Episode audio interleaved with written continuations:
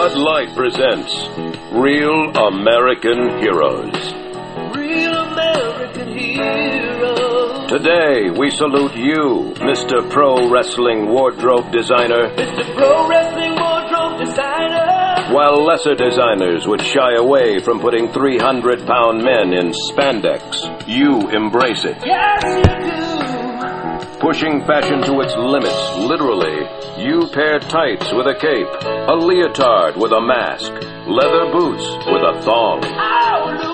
All understated ways of saying, I'm going to rip your head off and look fabulous doing it.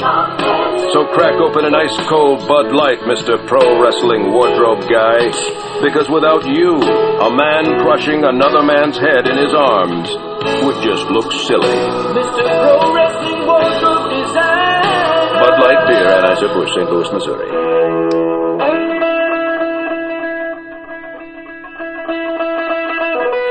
It's your boy Raspin Jones getting ready to punch the clock and call it a day, little kiddies. I just saw the snake slither into the complex, and I know he has the great Satchel Paige on deck this week. I met Satchel once back in 1954 Havana, Cuba. He said, Raspin, don't ever eat the fried foods that makes your blood angry. You're listening to the station with the phrase that day, slapping those hits across your lips. The scene, baby. Here at BKP Radio, Little Danny from Pine Hill Hanks. It's called Satchel Paige Blues. Yeah, give me a chance, I'll blow your mind. Give me a chance, ooh, I'll blow your mind.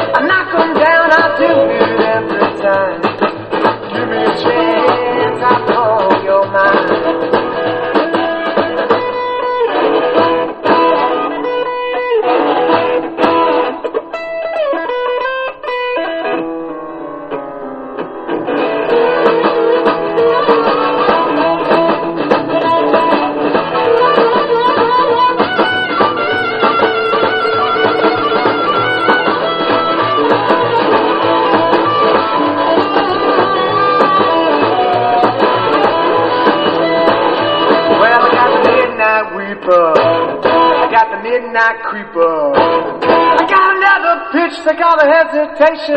Sit back, relax, and rock the nation. Give me a chance, I'll blow your mind.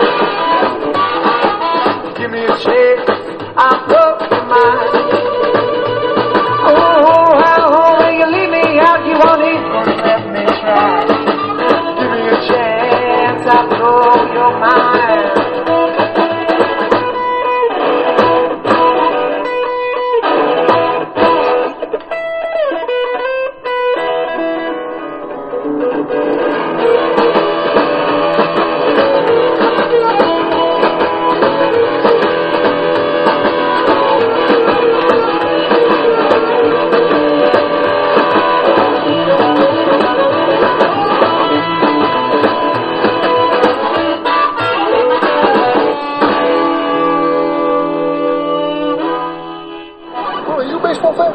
Yes, sir. Who's the greatest ball player of all time, in your opinion? Oh, Willie Mays, no doubt about it. That nigga could not hold my jockey staff. Excuse me, Mr. Copper. Man is speaking. And I'd say the second greatest player is Jackie Robinson. Willie, you know that's horseshit. Well, Josh Gibson is the greatest catcher. What about Mickey Cochrane? Uh, what about Campanella? Oh, hell yeah. You try to steal on Campy, and he run down there and tag your ass out. That's very poor firearm safety, Willie.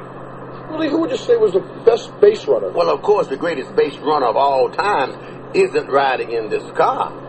No. The fastest base runner of all time was Cool Papa Bell. Cool Papa Bell, man. Cool Papa Bell was so fast that one time he hit a line drive up the middle that hit himself in the head, sliding into second base. Okay, best pitcher, best pitcher. Satchel Paige? Oh, Satchel Paige, he could throw a pork chop past the wolf.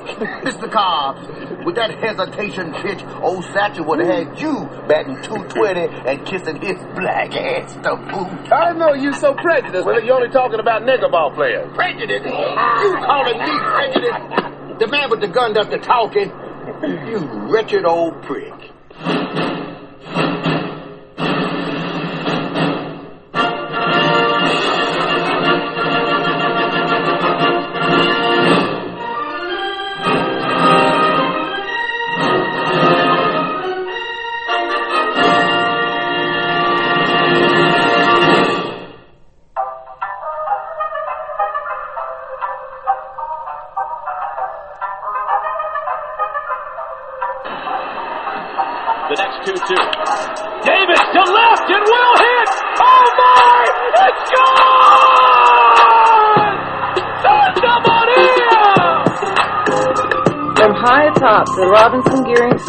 Complex and straight out of God's country, Pawleys Island, South Carolina, the Let's Talk Baseball Podcast Network proudly presents Backwards K Pod. And now, here's the host of the show, Jake Robinson. Good moment, baseball universe. What is up? Once again back is the incredible, the pod animal, Jake the Snake Robinson from the Let's Talk Baseball Podcast Network. I'm coming out of Pawleys Island, South Kakalaki, half man, half podcast machine. Back in the Captain Kirk chair, shields down, photons up. Prepare to engage on this week's digital audio program that I call Backwards K-Pod, where we collect ball players and their stories. What's cracking, C-Meds? What's good? Happy Treason Day to all my treacherous colonial traders, brothers and sisters, and, and as a people, we've really put together a hell of a country together here. I mean, it's not utopia. No place is perfect. We got a lot of problems here, just like anywhere else, but it's damn good living. In 247 years, this country has grown beyond our founding fathers' loftiest dreams. I mean, think about it. 247 years is nothing, a mere blip in the timeline of the earth. To this day, we continue to have growing pains as we have a constitutional blueprint that states that all men are created equal and have the right to life, liberty, and the pursuit of happiness. And while we may have this blueprint, let's just say there have been moments, including in today's volatile world, where the laws of the country have not honored that preamble for all of our citizens in this great country. Hello, everybody. It's your boy, Jake Robinson. I got your hookup. Holler if you hear me. I'm not going to get political here. Frankly, I don't care what your political affiliation is. I'm just going to keep it simple and say, Happy birthday, United States. As a former Navy Seabee, I salute all of our servicemen and women around the world. I know some of you are in some fucked up, dangerous situations right now as I play podcasts and talk a child's game. Now, I'm sure there are soldiers, Marines, airmen, seamen around the world hearing my voice right now. I gotta think most of my international audience members are probably, you know, Americans serving our great country. I just want to say thank you for affording me to live under the umbrella of the American dream and preserving my freedom to say what the fuck I want on here. I hope you're safe. And we here at the Let's Talk Baseball Podcast Network, we want you to know that you are not forgotten nor taken for granted by us. There's nothing I want more than peace around the globe with our allies and so-called enemies. But it's a complicated time. I, I hope you eventually end up home and safe and maybe be the beacon of light to other countries with the message that peace, democracy, and freedom is always the best option over the spear. And while I'm draped in the American flag here, patting American heroes on the back around the world today. I just want to say how blessed I am to live here and to have become a fan of our country's national pastime, baseball. Everything about baseball screams America. The food, the grass, the family, camaraderie, and the stories to pass down. It's the ultimate team sport filled with individual one-on-one challenges along the way.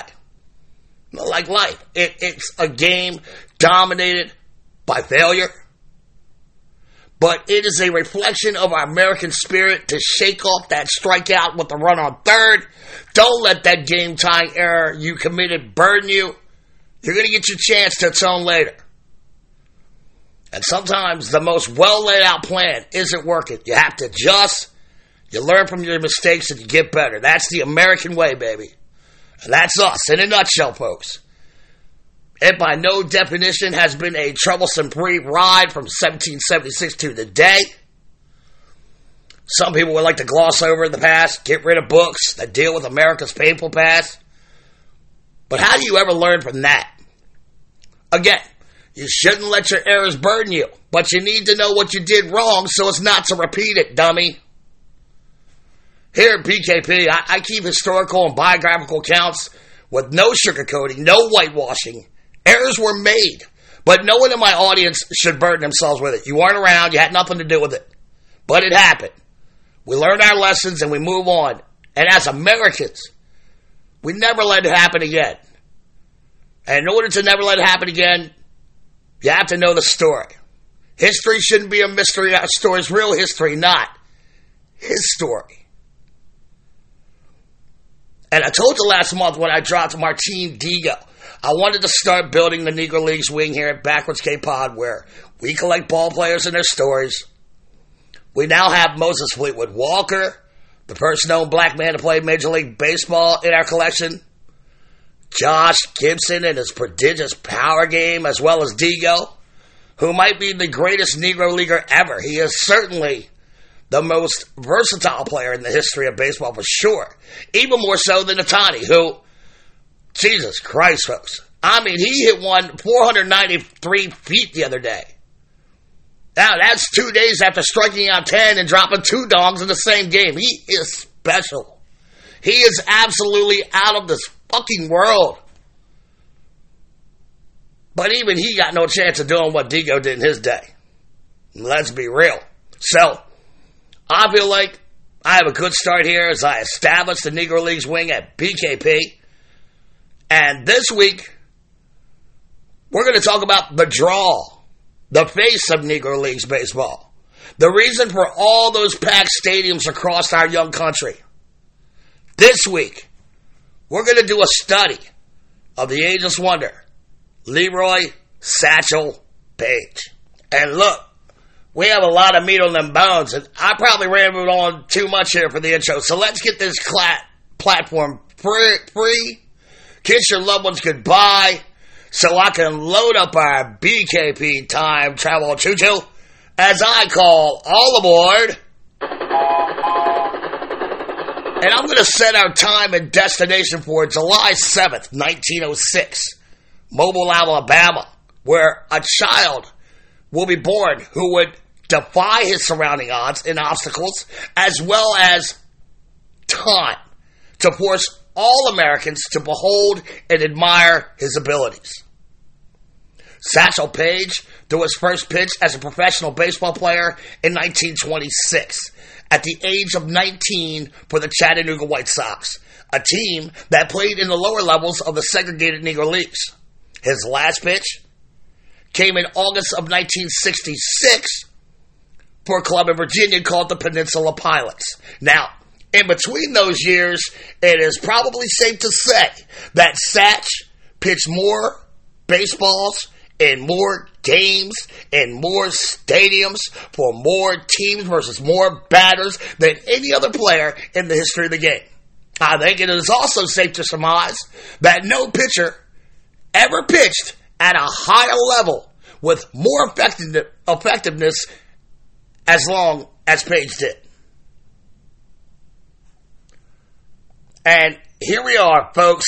This is Mobile, Alabama, July 7th, 1906 at the home of the uh, the Page's uh, the Page household, where Satch's mom has been in labor with him for now for the past 27 hours, and with one big, long, exhausting push, Leroy Robert Page is being delivered into the hands of a midwife, which quite honestly, is more than most poor black women can afford in 1906, Mobile, Alabama. His mother, Lula, was the neighborhood washerwoman who was always under pressure to find ways to feed her four daughters and two sons who were birthed before Leroy. Satch would not remain the youngest for long as his mom would have five more kids born after him. His father John didn't worry himself about his growing brood. He spent his days loitering on the corner stoops, gambling the milk money on a game of dice. With his mother's poverty struggles and his father's ambivalence, and his skin tone of smoked chestnuts, born in the heart of the Confederacy, the newborn's future looked bleak. And it only got worse before it got better. So, let's talk about Mobile, Alabama a little bit here in 1906. For more than 200 years, Mobile had always welcomed outsiders, whether it was Irish Catholics fleeing from, uh, fleeing from famine, Jewish merchants, Creoles, the offspring of French or Spanish fathers and their chattel mothers. But during the post Civil War period of Reconstruction, the lines of color and race are blurred in ways that were once unthinkable in Selma, Montgomery, Mobile, and pretty much the rest of Alabama. Unfortunately, for Leroy, that live and let live attitude towards race, it began to unravel entirely the year of his birth. That's when a local ordinance was mandated by law that separated blacks and whites on streetcars. Blacks were now barred from most restaurants, cemeteries, saloons, hotels, and brothels. Whites and blacks were no longer allowed to attend the same schools, marry one another, or even play baseball on the same field. Now, Leroy was still too young to understand the implications of Jim Crow, but within time, he understood the rules of the game, and it reinforced daily onto him by his native city. The only thing all the Page kids knew for a fact was by the time you're six, you're responsible for putting food and money on the table. And as Satch would say, in a good year, maybe some shoes on your feet. Now, Leroy would scour the mobile mobile alleyways looking for bottles to cash in he also helped deliver ice to the neighborhood at the age of eight. But around this time, Satch undergoes this huge growth spurt. As he continues to fill out, his parents, Lula and John, had higher expectations for the boy's earning power. He begins to work at the L&N station as a porter and finds himself polishing the shoes of white travelers and carrying their bags to hotels such as Mobile's luxurious Battle House for as little as a dime. And realizing that a dime really ain't worth the time or effort, he gets a pole and some rope. And the young boy creates a contraption that lets him sling three or four satchels and cart them all at once. And while the other baggage boys would mock and laugh at Leroy, he had quadrupled his income. One day, one of the baggage boys says to him, You look like a walking satchel tree and the description fit him to a T, and after that day, Leroy Page was no more. Satchel Page had taken over, and it was here to stay. His mother would eventually change the spelling of the last name Page, and it was originally spelled P A G E, but she changed it to P A I G E in hopes of making the family sound a little more high toned. While he enjoyed playing baseball as a kid, it was in reform school where Satchel would become a straight baller. Two weeks before his 12th birthday, 1918, Satchel Page is sentenced to the Alabama Reform School for Juvenile Negro Lawbreakers. Wow, what a name. You know, even the jails are segregated. Uh, give me a fucking break. What a bunch of cavemen. So, Page found himself in trouble for frequently skipping school, and at the L&N station, he began purloining uh, suitcases and anything else he could take. The judge ordered him to a six long year stint. And it was only after the cage door shut that Page realized he was not in a bad dream, this was for real. Now, fortunately for the baseball universe, and it, the game has a way of making the timelines work. And I spoke about this last week when Jeter was given the number two. Sometimes it's like baseball just has this mind and a life of its own. The game makes sure that the cream always rises to the top. Well, thankfully, Satch's new home offered him plenty of time to play and learn the game from the reformed school's baseball coach, Edward Byrd for the first time in Satch's life, he's he's uh, learning how to pitch. He's learning the mechanics and the fundamentals of the game. And for the first time, Satch is also interested in what he is learning, like really interested. And he goes all in on learning the craft of pitching. Byrd's new young protege is all up and down. A slender beanpole of a kid, rising over six feet tall as a 13 year old, and barely weighing 140 pounds. His wiry arms and stilt like legs were aerodynamically suited to hurl a ball from the mound to the dish.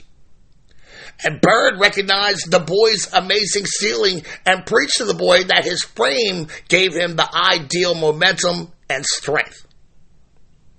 He was always amazed by the launching pad of Satchel's pitches. He had these huge hands, big enough to make a baseball look like a golf ball when he was holding one. And he had strong wrists that snapped with fury and violence, and he made the ball look like it was literally launched by a high powered trebuchet.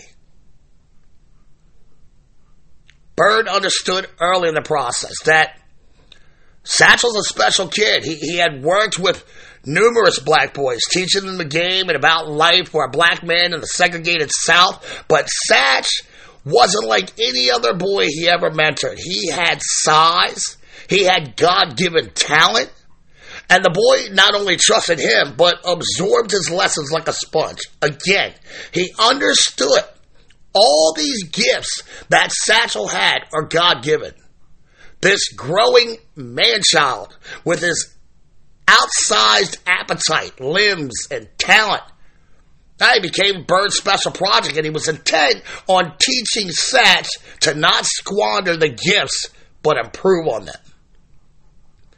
He taught Page about kinetic energy and how to exploit it with this still growing powerhouse frame. He taught Page the high leg kick, the, the high leg kick that is so prevalent in Satchel Paige pictures today. He wanted Page's big shoe to eclipse the sun when he threw it.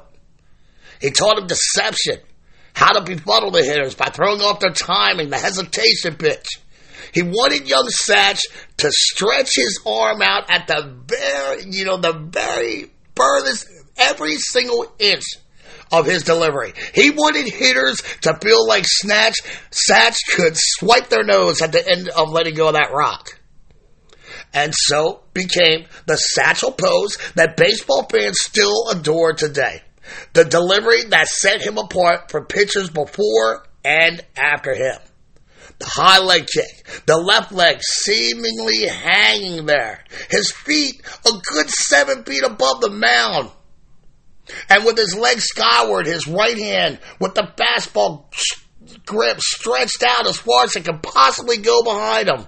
That trebuchet is cocked, and once it's released, the ball, the baseball with maximum power is hurtling through the air with evil intentions towards home plate.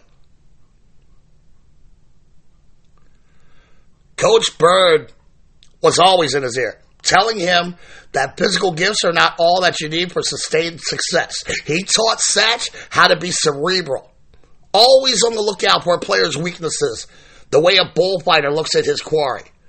Look at the batter's feet, the position of his legs, where he stands in the box. Then put the ball where the batter can't touch it with any authority. And look, Satchel would do that better than anyone ever at that reform school. It was never really about accuracy in those days. It was Satchel's overpowering velocity that got him noticed. No curveballs, no sliders, no changeups or hesitation pitches yet. Just sheer, unadulterated power fastballs is what that kid brought to the table. He was still wild and untamed. And sometimes he would fall off the mound because he was just trying to throw the ball as hard as he could. However unconventional and unorthodox it may have looked back then, his fastballs looked like cannonballs coming out of out of that pitcher's window with those huge paws for hands. He was a man among boys, and no one could touch him. By what must have looked like a mile. I mean, he just kept improving with Coach Byrd in his ear. And looking back, Satchel once said, I traded five years of freedom to learn how to pitch. That's a great quote. So look, you freaks. I'm, I think I'm going to take a break right here. Flower looks like she needs to take a piss. She's the best co-host ever. She never talks over me. She just lays her head at my feet and listens to me talk the seams, baby.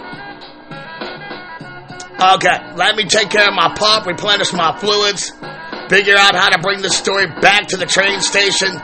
Please support the grassroots sponsors that support your grassroots baseball podcast show. Lavaros Fish and Crawfish Hand Cleaner. No mo smelly hands. I'll get Pod Squatch to tell you all about it. BRB freaks. See you on the other side of the break with more Satchel Paige.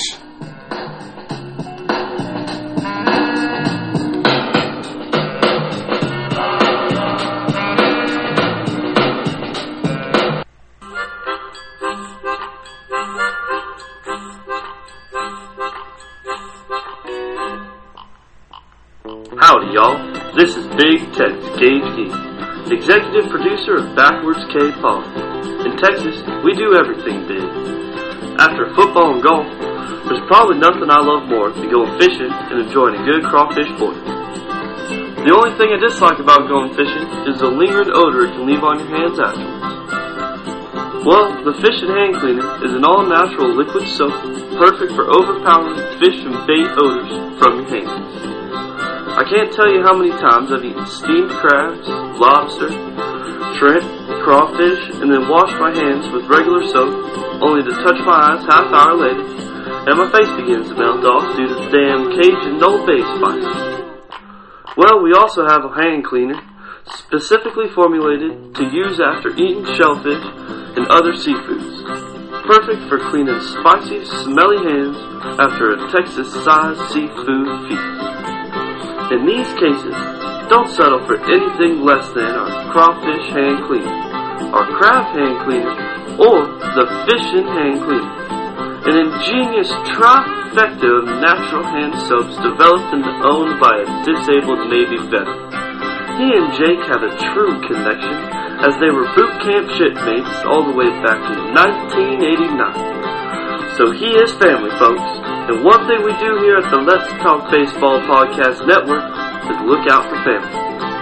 So you can support two grassroots companies by two former shipmate Navy vets. Crushing big bowls of shellfish for fishing on the banks of your favorite river while you listen to BKP. Sounds like a great day. You know, in fact, hey Mom, where are my poles? I'm gone fishing. There's also a buffalo wing hand cleaner in development as we speak.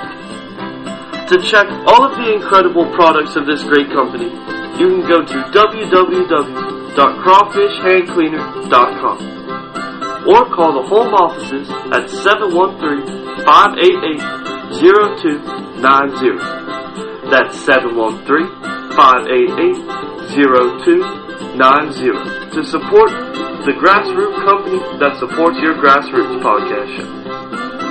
That's crawfishhandcleaner.com or 713-588-0290 to prepare for your summer summertime shellfish feast or that fishing trip you're planning. crawfishhandcleaner.com Well, Satch, I think uh, myself and a lot of other people Sunday got a big throw when they watched you out here pitch those last two innings against Buffalo in that first game. Yes, Jack, that was my first try, you know, since we started the playing out there. But I wasn't quite at myself at that time. All I had it was control. I didn't have nothing on my fastballs. You look pretty good to me, and I think that a lot of people figure, well, maybe this is Satch's last year. Maybe he's not going to be as good as he was last year. But I think you showed him out there Sunday that you're just as good, if not better, than you were last year. Well, I tries to keep up like that, but Jack, I don't think this is my last year. I, I think I can play baseball about fifteen or twenty more years. Well, I'm gonna uh, keep up with Landon. the way the way you throw that ball, I think you'll do all right. Another thing, as long as you got to pitch against guys like Easter, you'll do all right too, won't you? Yes, I figure I know he's a little, but he's gonna probably get on me one, maybe one or two times this year. But he's gonna have to hit what I want him to throw. Satch, do you like to pitch down here in Miami where it's good and hot? Yes, I like it. I like it very well down here. I can just get off the bench and pitch down here. Mm-hmm. What's this I hear about you having a new pitch this year? Yes, I got a new one, but every time I go in, we don't have but one run, and see, it's, I can't show nothing up right there. And I got to go down with what I've been had for a couple of spells, you know. That's the fastball. Uh, let me ask you this, Satch. You know, a great many years ago, not too many years ago, you pitched for Cleveland up there and did a tremendous job for them. Do you feel that right now that you can throw that ball just as good as you could then? Yes, I do, Jack. I really, really believe I can throw it just like I did then. I throw it a little better because I don't got a little older and I know more men. See, everybody come up on me. It's the first decade, and this is my about my seventh. Dude, what about the big leagues? Do you think you'd ever like to go back there and pitch, Satch? Yes, I would like to go back because everybody, Jack, think I'm so old and I, I cannot do this and I cannot do the other. And I want to show them that I can still play baseball regardless if they don't know my age. If they think I'm 107, it's still all right. Well, I don't know how old you are, Satch, and maybe the other ball players don't either, but that fastball of yours looks just as good as it did many years ago. Jack, I'm going to tell you the truth. I don't think it but a very few people in the United States know my age or where I come from even now, let alone know my age because I've been playing ever since I was a kid. I never had a job. But still, they say I'm 100 years old, and everybody I meet, they say they played ball with me. Some of them's 100, some of them's 85 and 90. Satch, what do you have to have to get uh, be a real good pitcher? We'll say today. First thing is control to throw the ball where you want to throw it. You don't need but one ball. I had kids with a slider, knuckleball, and a screwball, and a nightmare, and a 48 creep, and all those different balls. But if you just got one that you can get over any time you want and throw where you want it, Jack, you don't need but the one. It's just, in other words, all you need is a good fastball. That's right, in control.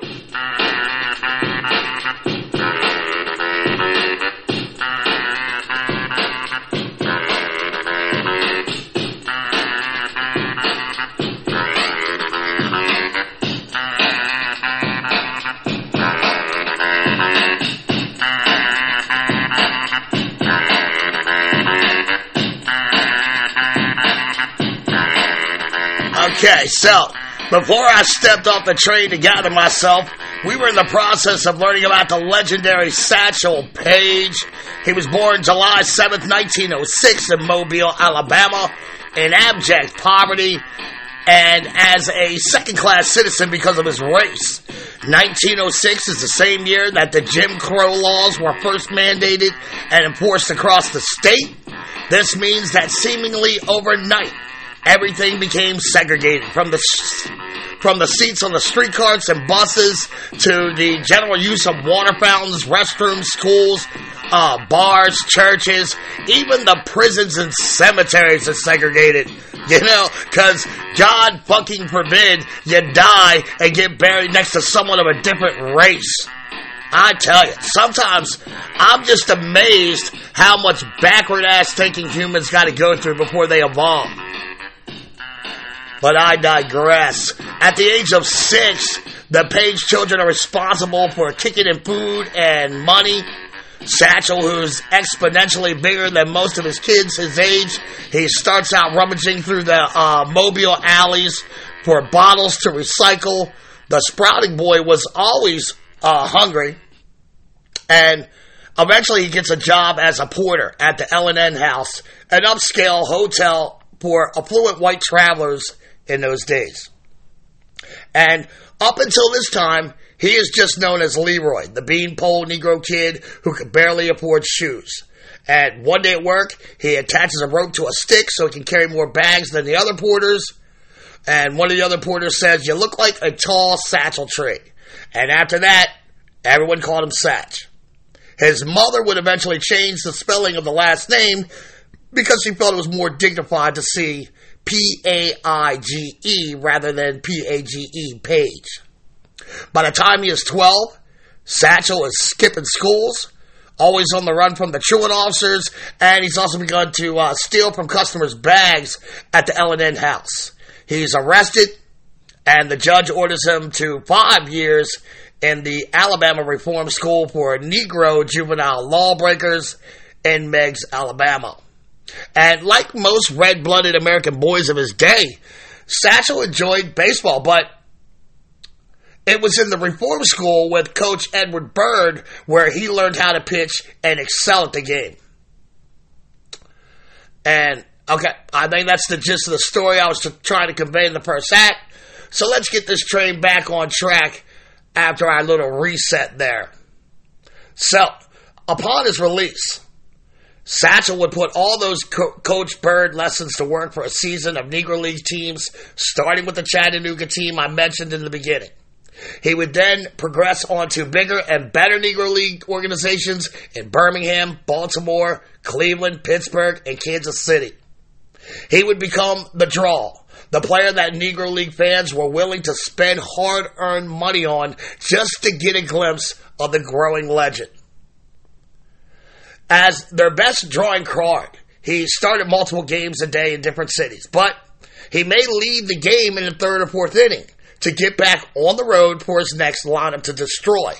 Due to these early exits, his appearance lacked the necessary innings to earn him a win, but enough to be stuck with the loss.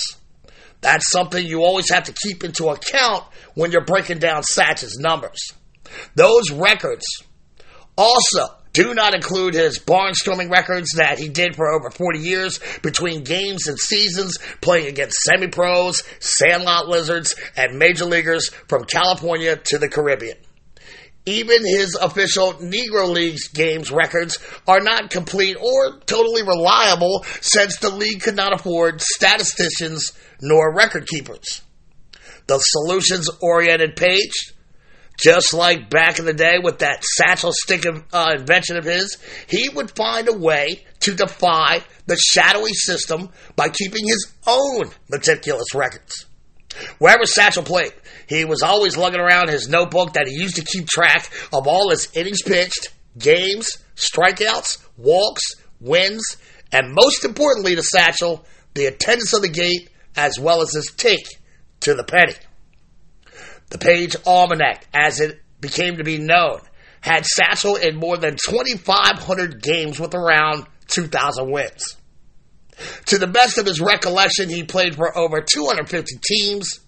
He is witnessed to, but unverified, to having struck out 22 batters against an MLB barnstorming team, which of course would have been an all-time record for all of baseball. The records in the Paige Almanac indicate that Satch had 50 no hitters, 29 starts in one month, 21 straight wins, 62 consecutive scoreless innings, 153 pitching appearances in a year. Three wins on the same day at three different venues. And there was a note of day in which he threw a no hitter in Pittsburgh and a shutout that same night in Chicago. The numbers in their entirety are overwhelming. But if we're being fair, each stat must be looked at as fairly accurate and with some apocryphal elements blended in. Satchel kept his records the way he played the game, with grace, flair, and a whole lot of self promotional smoke. The sports writers of the day, they would press Paige into showing his stats and notes throughout his career, and he would often acquiesce to their pleas, his tally for no hitters was as low as 20 games in some books and as high as 100 in others. Still, on another page in the no hitter column, it read, so many. You know, I don't even know the number. It's just so fucking many. Satchel always understood that shrouding himself with apocryphal myth and legend would keep him on the MLB's radar for the day that the color line would be smashed. He would never allow age or mere human stats to keep him from the show, no matter how long it took. But just when any serious statistician might be tempted to dismiss it all as horseshit, closer stru- scrutiny would suggest that much of it is probably pretty close to, if not totally true. Pitching in 2,500 games sounds inconceivable. When you figure former Southpaw Jesse Orosco owns the MLB record for appearing in 1,252 games, but you have to consider that Jesse's numbers are just for the big leagues. Where he had a 24 year career, starting every April and ending, if lucky, in October.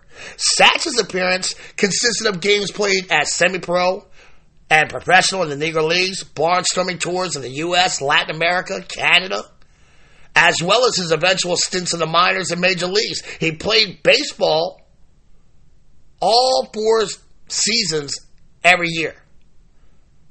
Okay? Winter, fall, spring, summer. Wherever it's warm, that's where he's going to play baseball. While, you know, like I said, most games he would only put in three or four innings of work. He did this every day or two, sometimes twice or three times in a 24 hour span for 41 years. By that schedule, pitching in 2,500 com- career games averages out to more than 60 games a year, which kind of feels low to me. The same holds true for many of his other assertions in retrospect. 100 no hitters or even 20 may hold skepticism when you understand that Nolan Ryan is the MLB record holder with seven no nos, and the next closest is Sandy Koufax with four. But press accounts have been verified for at least one of those versus the Homestead Grays, an elite ball club with an always loaded roster. So it's really not that hard to envision old Satch schooling these Sandlot teams he faced while traveling the Western Hemisphere. Throughout time, some pitchers have displayed brilliance during short runs of glory and greatness. Now, I think of uh, Sandy Koufax, Tim Lincecum, Johan Santana. Still others made their legends from duration as well as dominance. Guys like Phil Niekro, Jamie Moyer, Bill Lee. Well, Satchel excelled at both to the point where it is difficult to separate backs from the apocryphal, and even more difficult to overstate his many accomplishments or dismiss even his most breathtaking of outrageous boasts. The stats came into focus much clearer when he finally reaches the majors in 1948 as a spry 41 year old rookie for Bill Veeck and the Cleveland Indians, who were already reaping the rewards of Larry Doby, the first African American to play in the junior circuit. A few days after his signing, July 7th, 1948, his 42nd birthday, Satchel Paige has finally reached the major leagues, and he still has enough gas in the tank to astound the fans as a piece on that impressive Indian staff that included such stalwarts as uh, Bob Feller, Bob Lemon, Gene Bearden, Steve Gromek. In his rookie year, the Angels to go 6 and 1 with a 2.48 ERA for an amazing 857 winning percentage, 21 games with 7 starts, 2 shutouts and a save. In 72 and 2 thirds innings pitched, he strikes out 43, walks 22, and he surrenders only 2 home runs. A 2.88 FIP, a 1.14 WHIP, and a 165 ERA plus, which is second on that team, only behind Gene Bearden's 168. He was so impressive that sports writers were left to wonder what Satch would have done to big league hitters in his prime. They also gave him 12 first place votes for the 1948 Rookie of the Year award, which was good enough for him to come in fourth place. He only he not only succeeded at his advanced age, he helped the Indians win their last World Series title to date that year when they beat the Boston Braves four games to two. And that was the best of his six seasons at the show, two of which he played with Cleveland, uh, before donning a St. Louis uniform for three years, as well as one last unforgettable game with Charles O. Finley and the Kansas City A's. At the age of 52 years, two months, eight days, he took the mound for the Athletics in 1965. The oldest pitcher to ever take the bump in baseball history, a record that still stands today and may never be broken, quite honestly. He was two years older than the next oldest player in the game that day, 33 years older than the catcher. Satchel Paige seemed older than the game of baseball itself that night, but he absolutely annihilated the Red Sox lineup for three innings, showing flashes of his younger dominant self. He needed just 28 pitches to get nine outs, striking out one and walking no one. He toyed with the Sox lineup, forcing pop-ups and horsey grounders to his infielders. And the only hit by a Red Sox batter that day was uh, Hall of Famer Carl Yastrzemski and his double. And after the game, Yaz expressed his respect for Paige and spoke wistfully about the time he had seen his father bat against Satchel generations earlier at a semi-pro game on Long Island. Well, Satchel Paige is staying in the ball game. He goes to the fourth inning. He's had an easy three innings. He's had to throw a minimum number of pitches. He hasn't walked anybody. Went to 3 and 0 on Yastrzemski, and Yastrzemski pounded a double off the left field wall. So Satch with that baseball cap cocked jauntily off to the left side of his head, going through his warm-up tosses to Bill Bryan.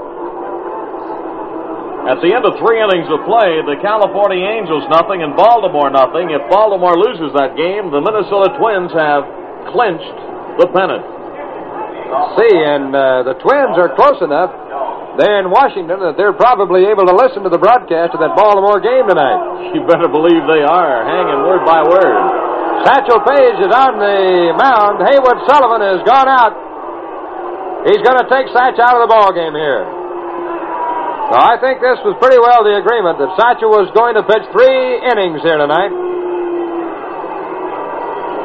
Well, Satch took his warm-up tosses here prior to the start of this inning. And now they're going to bring him out of the ball game. Well, when he comes out, you'll see quite a hand for him, or hear quite a hand for him, I'll tell you that. That was certainly a very exciting three innings of baseball. For the fans here, he allows only one hit. I know there are a lot of them who are probably wondering, oh, why take him out now? The second time around might be a little bit different. So Segui is just about now on the mound. He's been given the baseball. Satch shakes his hand. And here he comes.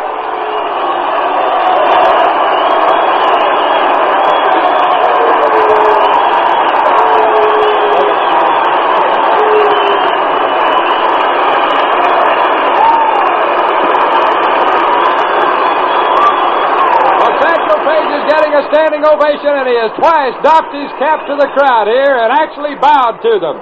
The A's players in the dugout, standing at attention as Satch comes by, they're clapping hands.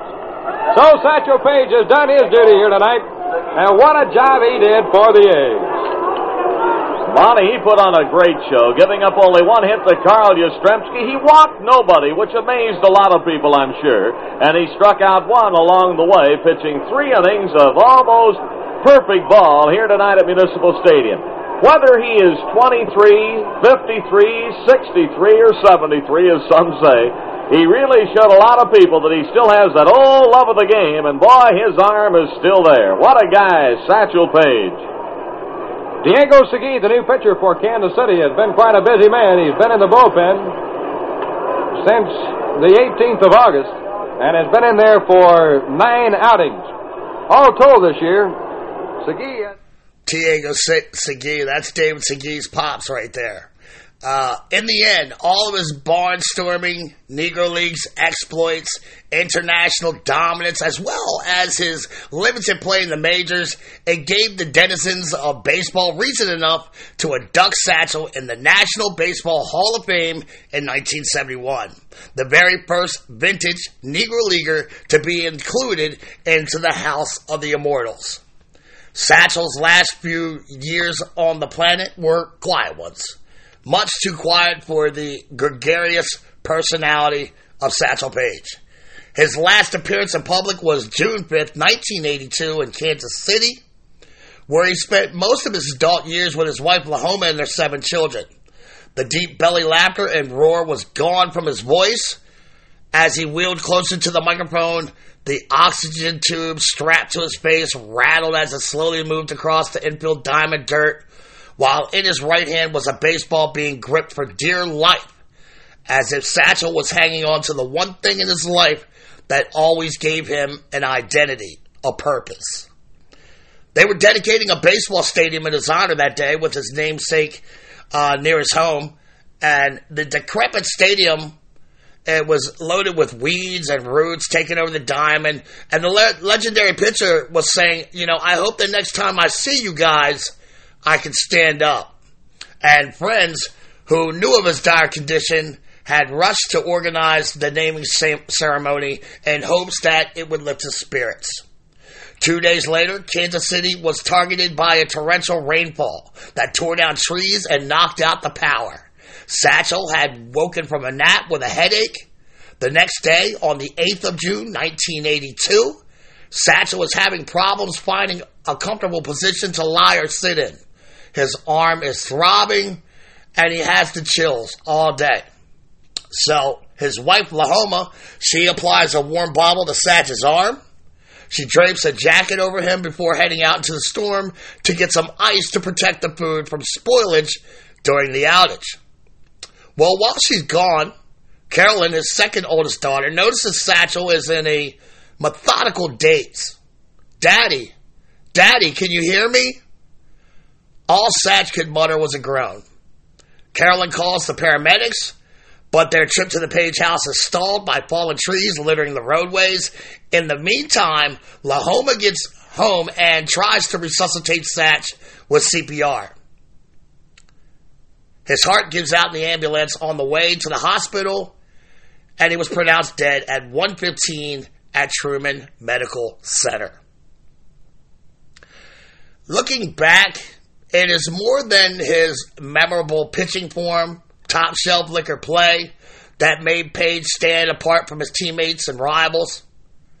There was his role as a racial pioneer, a role that often gets lost in the bluster and showmanship of his baseball DNA makeup. He had crossover appeal in an era of segregated baseball.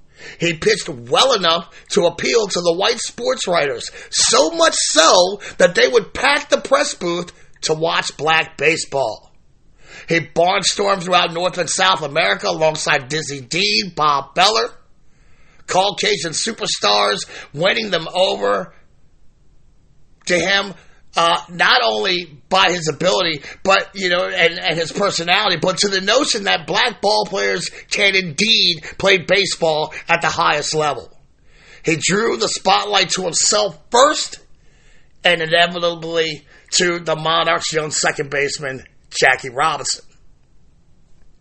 Satchel Paige had been hacking away at that color line long before anyone knew who Jackie Robinson was. Satchel laid the groundwork for Jackie to follow. He is a symbol of his craft as well as his race. But the great thing is, Satchel today, he's not merely known for being a great black pitcher. He is known for being one of the all-time great hurlers, period. Which in itself shows you how far the country has come as we celebrate her 247th birthday today. And the truth is, Satchel Paige, more than anyone, opened the door of our national pastime for African Americans, forever changing the sport and the country for the better. Negro League and New York Giants icon, Hall of Famer, Monte Irvin. Satchel Paige was an unbelievable character. Uh, he was blessed with one of the best arms ever. I think he only had one sore arm, and in uh, 87 years. You know, I think that's about how old he was, 87, 88, 89, in there someplace, And when he passed on. But when I first saw him, he was only, uh, he was 35 when I first met him. And he didn't have a curveball then. He threw you fastballs in and out, um, up and down. And what made him so effective was that he knew how to pitch and he knew where to where to where to place the ball. Had uh, just wonderful control. he could throw a ball over uh, a cigarette butt or whatever, and uh, that's why he was so success- successful. Now, when I first met him, first batted against him, he struck me out four times, and he said to me, he said, Monte, he said, you know, I just want to give you a tip. He said, you'll never hit me. I said, no, why not? He said, you hold your bat too high. He said, by the time you get the bat down and around, he said, I'm by you and gone. I said, okay, well, I'll try and, you know, try to drop my bat a little bit. So in about a month we played again. And you know, at that time, see, he only got me twice, you know. So he said, see, see, there's 50% uh, uh, improvement.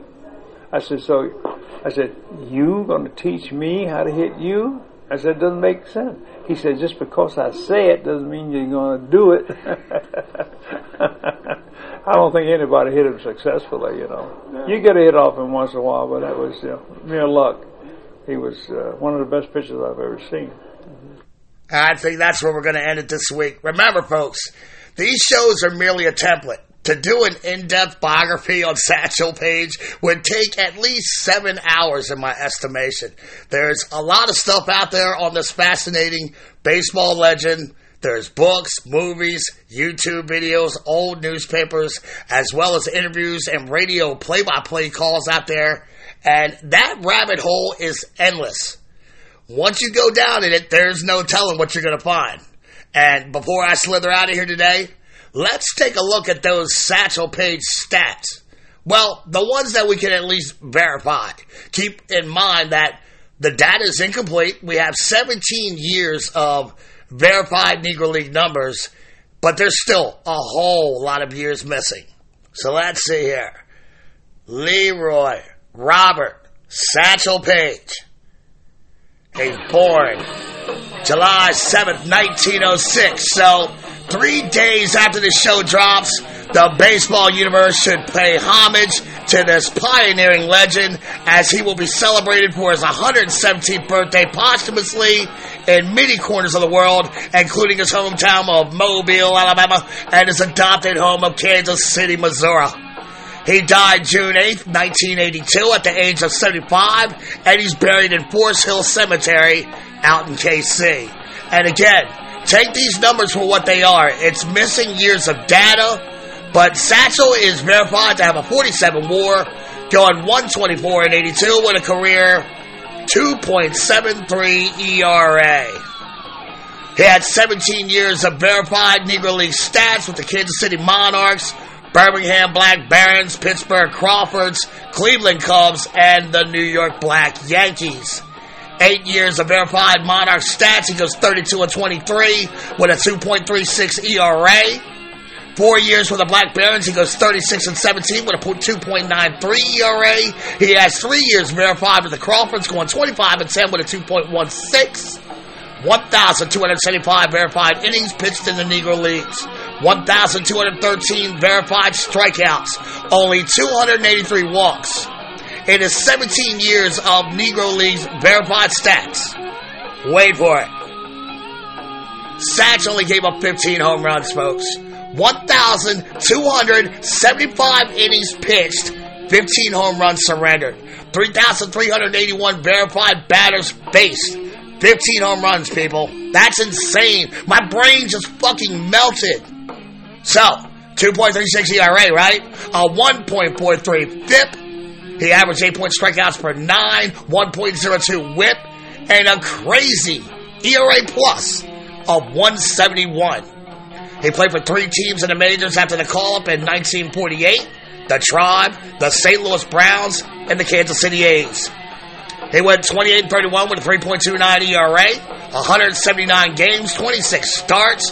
He hurled seven complete games, four shutouts, 33 saves, 476 innings pitched, 2,002 batters faced, 288 strikeouts, 180 walks, 3.29 FIP, 1.28 WHIP, and a 124 ERA plus. So, even at an advanced age in his 40s, Satchel was very productive. He won a World Series ring with the Cleveland Indians in 1948, and in 1971, he is inducted into the House of the Immortals.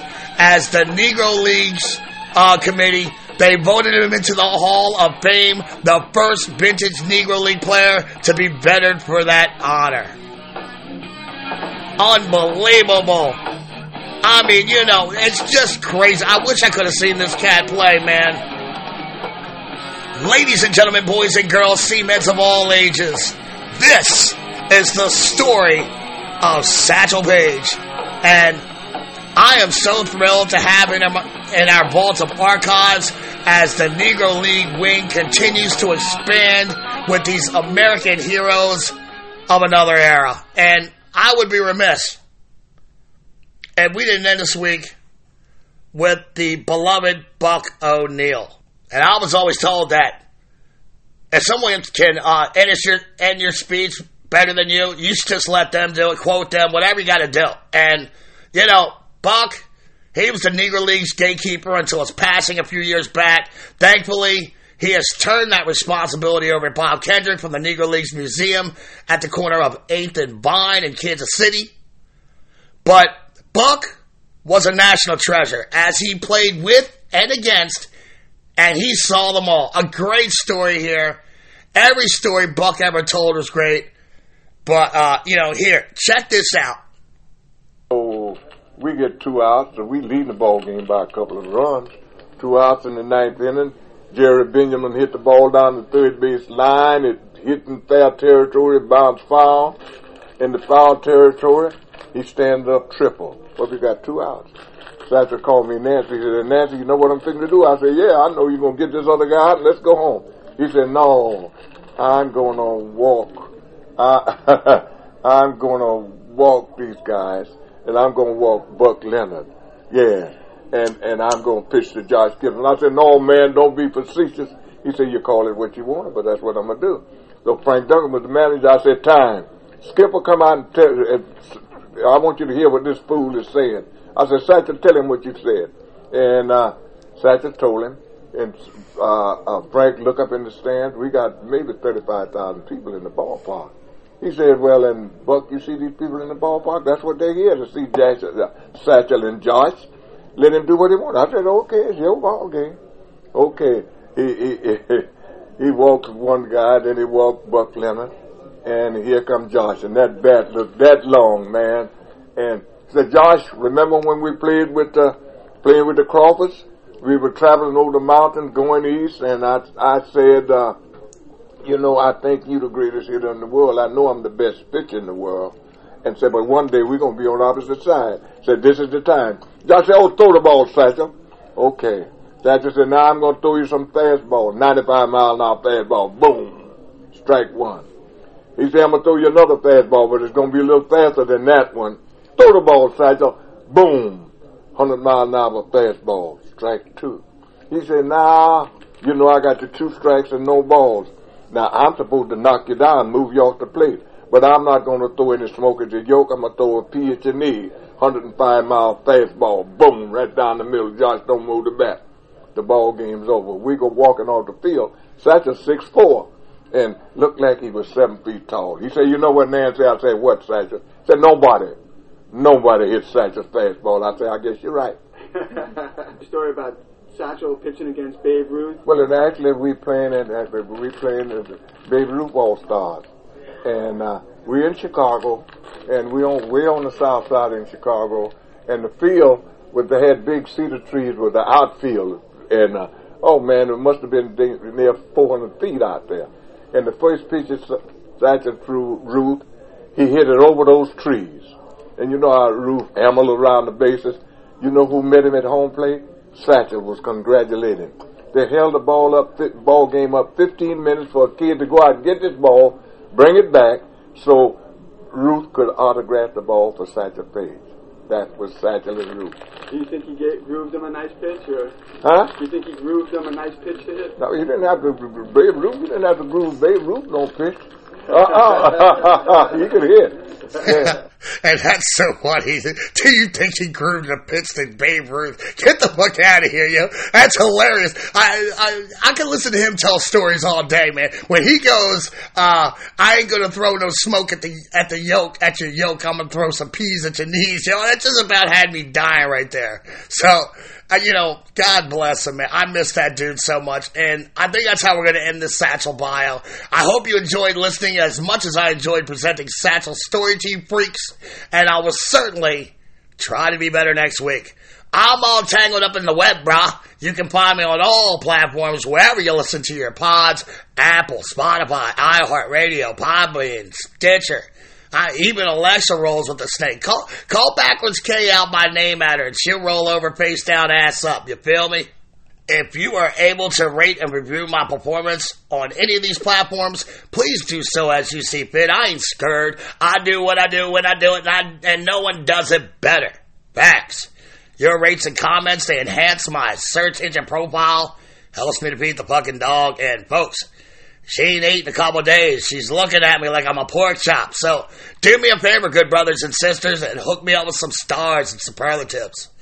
I will never, ever charge you for the baseball content here at Backwards K Pod. No Patreon, no Twitch, no pay to play crowdsourcing. I love and respect my audience too much. And look, peanut butter costs $8 now. I'm never going to make you choose between me and goddamn peanut butter. I'm just going to roll up my sleeves, do the work, come through every Tuesday with that free baseball smoke. You don't want that smoke. So, with the uh, Satchel Paige story folded up nicely, hanging in our collection, it's getting smaller and smaller in my rearview mirror. I now turn my attention to our baseball hydra, and I chop the head off the beast, only to see two more baseball topics appear in its place. Next week, uh, we're going to go back and add to our stadium collection as we are headed out to Denver in that thin Rocky Mountain air, as I will be doing a deep dive on the history of Coors Field, home of the Colorado Rockies. So, thin air, crazy power numbers, humidors, dinosaur bones. That's what we got coming next week, folks. But look, you know the deal, you cement freaks. That's another story for another pod here at Backwards K Pod, where we collect ball players and their stories. You can always reach out to me. I love shooting the shit with the bands. You can email the show backwardskpod at gmail.com. The show Twitter page is at back underscore K underscore podcast. My personal Twitter handle is at JRobbie1. That's J R O B B I E and the number one. Our YouTube channel is Backwards K Pod, and you can always find me at the most comprehensive and friendly baseball interactive private Facebook group page, the Let's Talk Baseball Podcast Network. Answer the questions, come on in, and join the fun. And I think that does it. Man, Satchel, motherfucking Paige in my catalog of bangers, man. I love my job. Thank you all for making this possible for me to live out my dream every week. I love you guys. Happy Treason Day. God bless our troops and God bless the world, wherever you are. Parents, if you see your kid looking bored AF, they got their nose in their phone, by all means, take those little ragamuffins outside and play a game of catch. Thank you all for coming out. God bless and win the day. And like my boy Shea Hillenbrand told me in our one-on-one sparring session last summer in the dojo, you go to hell, Andy Pettitte. Ah, wah, wah, wah, wah. See you next week, freaks. Peace.